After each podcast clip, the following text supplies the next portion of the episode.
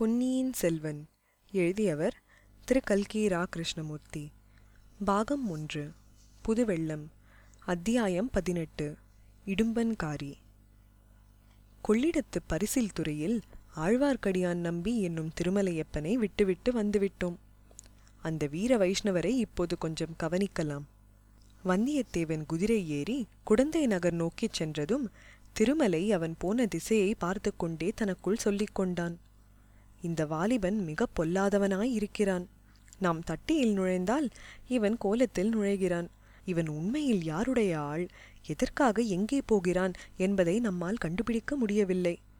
கடம்பூர் மாளிகையில் நடந்த சதி கூட்டத்தில் இவன் கலந்து கொண்டானா என்றும் தெரியவில்லை. நல்ல வேளையாக குடந்தை சோதரரை பற்றி இவனிடம் சொல்லி வைத்தோம். நம்மால் அறிய முடியாததை குடந்தை சோதரராவது தெரிந்து கொள்கிறாரா பார்க்கலாம். என்ன சுவாமி? அரச மரத்தோடு பேசுறீங்களா? உங்களுக்கு நீங்களே பேசிக்கிறீங்களா? என்ற குரலை கேட்டு ஆழ்வார்க்கடியான் திரும்பி பார்த்தான். கடம்பூரிலிருந்து வந்த வந்தியத்தேவனுக்கு குதிரை பிடித்துக்கொண்டு வந்த பணியாள் பக்கத்தில் நின்றான். அப்பனே நீயா கேட்டாய்? நான் எனக்கு நானே பேசிக்கொள்ளவும் இல்லை அரச மரத்தோடு பேசவும் இல்லை. இந்த மரத்தின் மேலே ஒரு வேதாளம் இருக்கிறது. அதனோடு சிறிது சல்லாபம் செய்தேன் என்றான் திருமலையப்பன். ஓஹோ அப்படிங்களா? அந்த வேதாளம் சைவமா வைஷ்ணவமா? என்றான் அந்த ஆள். அதைத்தான் நானும் கேட்டுக்கொண்டிருந்தேன் அதற்குள் நீ வந்து குறுக்கிட்டாய். வேதாளம் மறைந்துவிட்டது. போனால் போகட்டும். உன் பெயர் என்ன அப்பனே? எதற்காக கேட்கிறீங்க சுவாமி? நடுக்கொள்ளிடத்தில் படகு கவிழாமல் காப்பாற்றினாயே. அப்படிப்பட்ட புண்ணியவானாகிய உன்னை நான் ஞாபகத்தில் வைத்துக்கொள்ள வேண்டாமா? என் பெயர் என் பெயர் இடும்பன்காரி சுவாமி. என்று இழுத்தாற்போல் சொன்னான். ஓ இடும்பன்காரியா? எப்போதோ கேட்ட ஞாபகமாய் இருக்கிறதே. இடும்பன்காரி அப்போது ஒரு விசித்திரமான காரியம் செய்தான். தன்னுடைய விரித்த கைகள் இரண்டையும் ஒன்றின் மேல் ஒன்றை குப்புறுத்தி வைத்துக்கொண்டு இரு ஓரத்து கட்டை விரல்களையும் ஆட்டினான். ஆட்டிக்கொண்டே திருமலையப்பனின் முகத்தை பார்த்தான். அப்பனே இது என்ன சமிஞ்ஞை எனக்கு விளங்கவில்லையே என்றான் திருமலை. அப்போது இடும்பன்காரியின் கரிய முகம் மேலும் சிறிது கருத்தது. கண்புருவங்கள் நெறிந்தன. நானா? நான் ஒன்றும் சமிஞை செய்யவில்லையே என்றான். செய்தாய் செய்தாய் நான் தான் பார்த்தேனே. பரதநாட்டிய சாஸ்திரத்தில் திருமாலின் முதல் அவதாரத்துக்கு ஒரு அஸ்தம் பிடிப்பதுண்டு. அது மாதிரி செய்தாயே. திருமாலின் முதல் அவதாரம் என்றால்? அது என்ன? எனக்கு தெரியவில்லை சுவாமி. விஷ்ணுவின் முதல் அவதாரம் தெரியாதா? மச்சாவதாரம். மீனை சொல்லுறீங்களா? ஆமாம் அப்பனே ஆமாம். நல்ல வேளை சாமி உங்கள் கண்ணே விசித்திரமான கண்ணாய் இருக்கிறதே. வெறும் மரத்தின் மேலே வேதாளம் தெரிகிறது என் வெறுங்கையிலே மச்சாவதாரம் தெரிகிறது. ஒருவேளை மீன் பேரிலே சாமிக்கு கொஞ்சம் ஆசை அதிகமோ? சேச்ச அந்த மாதிரி எல்லாம் சொல்லாதே அப்பனே. அது போனால் போகட்டும். நம்மோடு படகிலே ஒரு வீரசைவர் வந்தாரே அவர் எந்த பக்கம் போனார் பார்த்தாயா? பார்க்காமல் என்ன? பார்த்தேன். நான் குதிரை வாங்கப் போன பக்கம்தான் அவரும் வந்தார். உங்களை பற்றி திட்டிக்கொண்டே வந்தார். என்னவென்று என்னை திட்டினார்? உங்களை மறுபடியும் அந்த வீரசைவர் பார்த்தால் உங்கள் முன்குடுமியை சிரித்து தலையை மொட்டையடித்து ஓகோ அந்த வேலை கூட அவருக்கு தெரியுமா? உங்கள் திருமேனியில் உள்ள நாமத்தையெல்லாம் அழித்துவிட்டு திருநீற்றை பூசி விடுவாராம் அப்படியானால் அவரை கட்டாயம் நான் பார்த்தே ஆக வேண்டும். அவருக்கு எந்த ஊர் உனக்கு தெரியுமா? அவருக்கு புள்ளிருக்கு வேலூர் என்று அவரே சொன்னாருங்க. அந்த வீரசைவரை போய் பார்த்துவிட்டுத்தான் மறுகாரியம். அப்பனே நீ எங்கே போகப் போகிறாய்? ஒருவேளை நீயும் அந்த வழி வரப்போகிறாயோ? இல்லை இல்லை நான் எதற்காக அங்கே வருகிறேன்? திரும்பி கொள்ளிடத்தை தாண்டி கடம்பூருக்குத்தான் போகிறேன். இல்லாவிட்டால் எஜமானர் என் கண்ணை பிடுங்கிவிட மாட்டாரா அப்படியானால் உடனே திரும்பு. அதோ படகு புறப்படப் போகிறது. இடும்பன்காரி திரும்பி பார்த்தபோது ஆழ்வார்க்கடியான் கூறியது உண்மை என்று தெரிந்தது. படகு புறப்படும் தருவாயில் இருந்தது. சரி சாமியாரே நான் போகிறேன் என்று சொல்லிவிட்டு படகுத்துறையை நோக்கி விரைந்து சென்றான் இடும்பன்காரி. பாதி வழியில் ஒரு தடவை திரும்பி பார்த்தான். அதற்குள் ஆழ்வார்க்கடியான் ஒரு விந்தையான காரியம் செய்திருந்தான்.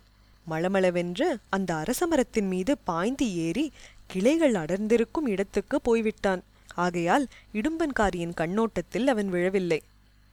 இடும்பன்காரி நதியின் பரிசில் துறையை அடைந்தான். படகோட்டிகளில் ஒருவன் அக்கரைக்கு வருகிறாயா அப்பா? என்று கேட்டான். இல்லை அடுத்த படகில் வரப்போகிறேன். நீ போ என்றான் இடும்பன்காரி. அட இவ்வளவுதானா? நீ வருகிற வேகத்தை பார்த்துவிட்டு படகை நிறுத்தினேன். என்று சொல்லி ஓடக்காரன் கோல் போட்டு ஓடத்தை நதியில் செலுத்தினான். இதற்குள் அரசமரத்தின் நடுமத்தி வரையில் ஏறி நன்றாக மறைந்து உட்கார்ந்து கொண்டே திருமலை ஓகோ நான் நினைத்து பார்த்தது சரியாக போகிற்று. இவன் படகில் ஏறவில்லை. திரும்பித்தான் வரப்போகிறான். வந்த பிறகு எந்த பக்கம் போகிறான் என்று பார்க்க வேண்டும். இவனுடைய கைகள் மச்சஹஸ்த முத்திரை காட்டியதை நான் நன்றாக பார்த்தேன். அதன் பொருள் என்ன? மீன். மீன் மீன் சின்னம் எதை குறிக்கிறது? ஆ மீன் பாண்டியனுடைய கொடியில் பொறித்ததல்லவா? ஒருவேளை ஆஹாஹா அப்படியும் இருக்குமோ? பார்க்கலாம். சிறிது பொறுமையுடன் இருந்து பார்க்கலாம். பொறுத்தார் பூமி ஆழ்வார் பொங்கியவர் காடாழ்வார். ஆனால் இந்த காலத்தில் பூமி ஆழ்வதை காட்டிலும் காடாழ்வதே மேலானது என்று தோன்றுகிறது. ஆனாலும் பொறுத்து பார்க்கலாம். இவ்விதம் அரச மரத்திலிருந்து அருவமான வேதாளத்திடம் திருமலை சொல்லிக் கொண்டிருந்தான். விரைவில் அவன் எதிர்பார்த்தபடியே நடந்தது? படகு இடும்பன்காரியை ஏற்றிக்கொள்ளாமலே சென்றது. இடும்பன்காரி நதிக்கரையில் இருந்தபடி அரசமரத்தடியை உற்று உற்று பார்த்தான். பிறகு நாலா திசைகளிலும் துளாவி பார்த்தான். ஆழ்வார்க்கடியான் எங்குமில்லை என்பதை நன்கு தெரிந்து கொண்டு திரும்பி அதே அரசமரத்தடிக்கு வந்து சேர்ந்தான். இன்னும் ஒரு தடவை சுற்றுமுற்று நன்றாய் பார்த்துவிட்டு அந்த மரத்தடியிலேயே உட்கார்ந்து கொண்டான். எதையோ அல்லது யாரையோ எதிர்பார்ப்பவன் போல் அவனுடைய கண்கள் நாலாபுறமும் சுழன்று நோக்கி கொண்டிருந்தன. ஆனால் மரத்தின் மேலே மட்டும் அவன் அண்ணாந்து பார்க்கவில்லை. பார்த்திருந்தாலும் திருமலை நன்றாக தம் திருமேனியை மறைத்து கொண்டிருந்தபடியால் மரத்தின் மேல் அவன் உட்கார்ந்திருப்பது இடும்பன்காரிக்கு தெரிந்திராது. சுமார் ஒரு நாழிகை நேரம் இவ்விதம் சென்றது. திருமலைக்கு கால்கள் மரத்து போகத் தொடங்கின. இனி வெகுநேரம் மரத்தின் மேல் இருக்க முடியாதென்று தோன்றியது. இடும்பனோ மரத்தடியிலிருந்து எழுந்திருக்கும் வழியாக தோன்றவில்லை. தப்பித்துப் போவது எப்படி? எவ்வளவு ஜாக்கிரதையாக மரத்தின் மறுபக்கத்தில் இறங்கினாலும் ஏதாவது சத்தம் கேளாமல் இராது. கேட்டால் இடும்பன்காரி உடனே பார்த்து விடுவான். அவனோ இடுப்பில் ஒரு கூறிய கொடுவாளை செருக்கிக் கொண்டிருந்தான். அதை தன் பேரில் அவன் பிரயோகிக்க மாட்டான் என்பது என்ன நிச்சயம்? வேறு என்னதான் செய்வது? பேய் பிசாசைப் போல பயங்கரமாக சத்தமித்து கொண்டு இடும்பனின் மேலேயே குதிக்கலாமா? குதித்தால் தன்னை வேதாளம் என்று நினைத்துக்கொண்டு அவன் பயத்தினால் மூர்ச்சையடைந்து விழலாம் அல்லவா? அல்லது தப்பித்து ஓடப் பார்க்கலாம் அல்லவா? அச்சமயம் தானும் தப்பி ஓடிவிடலாம். இவ்விதம் திருமலை எண்ணிய சமயத்தில் அவனுடைய சோதனை முடிவடையும் எனத் தோன்றியது. ஒரு ஆள் தென்மேற்கிலிருந்து அதாவது குடந்தை சாலை வழியாக வந்து கொண்டிருந்தான். அவனுக்காகத்தான் இடும்பன்காரி இத்தனை நேரமாய் காத்திருக்கிறான் என்று திருமலையின் உள்ளுணர்ச்சி கூறியது தவறில்லை என்பது விரைவிலேயே தெரிய வந்தது புது ஆள் வந்ததை பார்த்ததும் அரசமரத்தடியில் உட்கார்ந்திருந்த இடும்பன் எழுந்து நின்றான். வந்தவன் முன்னால் இடும்பன் செய்த சமிஞ்ஞையை செய்தான். அதாவது ஒரு விரித்த புறங்கையின் மேல் இன்னொரு விரித்த கையை வைத்து இரண்டு கட்டை விரல்களை ஆட்டி மச்சஹஸ்தம் பிடித்து காட்டினான். அதை பார்த்த இடும்பனும் அதே மாதிரி செய்து காட்டினான். உன் பெயர் என்ன? என்று வந்தவன் கேட்டான். என் பெயர் இடும்பன்காரி உன் பெயர்? சோமன் சாம்பவன். உன்னைத்தான் எதிர்பார்த்து கொண்டிருந்தேன். நானும் உன்னை தேடிக்கொண்டுதான் வந்தேன். நாம் எந்த திசையில் போக வேண்டும்? மேற்கு திசையில்தான். எவ்விடத்துக்கு? பகைவனின் பள்ளிப்படைக்கு.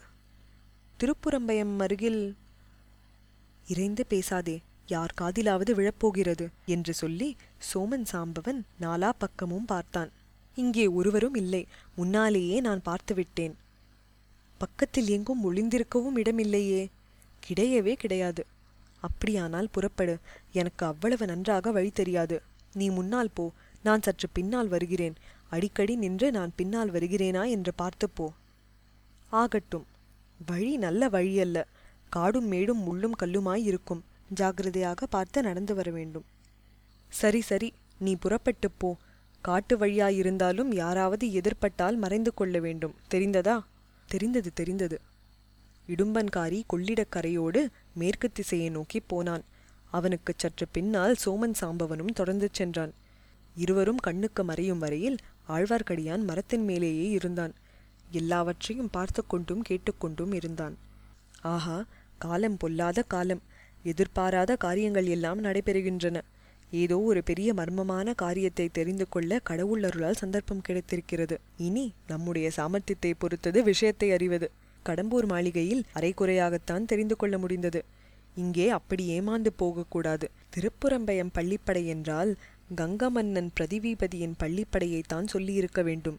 அந்த பள்ளிப்படையை கட்டி நூறு வருஷம் ஆகிறது. ஆகையால் பாழடைந்து கிடக்கிறது. சுற்றிலும் காடு மண்டி கிடக்கிறது. கிராமமோ சற்று தூரத்தில் இருக்கிறது. அங்கே எதற்காக இவர்கள் போகிறார்கள்? இந்த இரண்டு பேரும் மட்டும் பேச வேண்டிய விஷயமாயிருந்தால் இங்கேயே பேசிக்கொள்ளுவார்கள் காட்டு வழியில் ஒரு காத தூரம் போக வேண்டியதில்லையே. ஆகையால் அங்கே இன்னும் சிலரும் வரப்போகிறார்கள் என்பது நிச்சயம். எதற்காக? பிரதிவிபதியின் பள்ளிப்படையை பகைவனின் பள்ளிப்படை என்று இவர்களில் ஒருவன் சொல்லுவானேன்? பிரதிவிபதி யாருக்கு பகைவன்? ஆகா நாம் நினைத்தது உண்மையாகும் போல் இருக்கிறதே. எதற்கும் பார்த்து தெரிந்து கொள்ளலாம். இவர்கள் கொள்ளிடக்கரையோடு போகிறார்கள். நாம் மண்ணிக்கரையோடு போகலாம். மண்ணிக்கரையில் காடு அதிக அடர்த்தியாய் இருந்தாலும் பாதகமில்லை. காடும் மேடும் முள்ளும் கல்லும் நமக்கு என்ன லட்சியம்? அவைதான் நம்மை கண்டு பயப்பட வேண்டும். இவ்வாறு எண்ணிக்கொண்டும் வாயோடு முணுமுணுத்துக் கொண்டும் திருமலை அரசமரத்திலிருந்து இறங்கி சற்று தெற்கு நோக்கி போனான். மண்ணியாறு வந்தது. அதன் கரையோடு மேற்கு நோக்கி நடையை காட்டினான். ஜனசஞ்சாரமில்லாத அடர்ந்த காடுகளின் வழியாக ஆழ்வார்க்கடியான் புகுந்து சென்று சூரியன் அஸ்தமிக்கும் சமயத்தில் திருப்புறம்பயம் பள்ளிப்படை கோவிலை அடைந்தான்.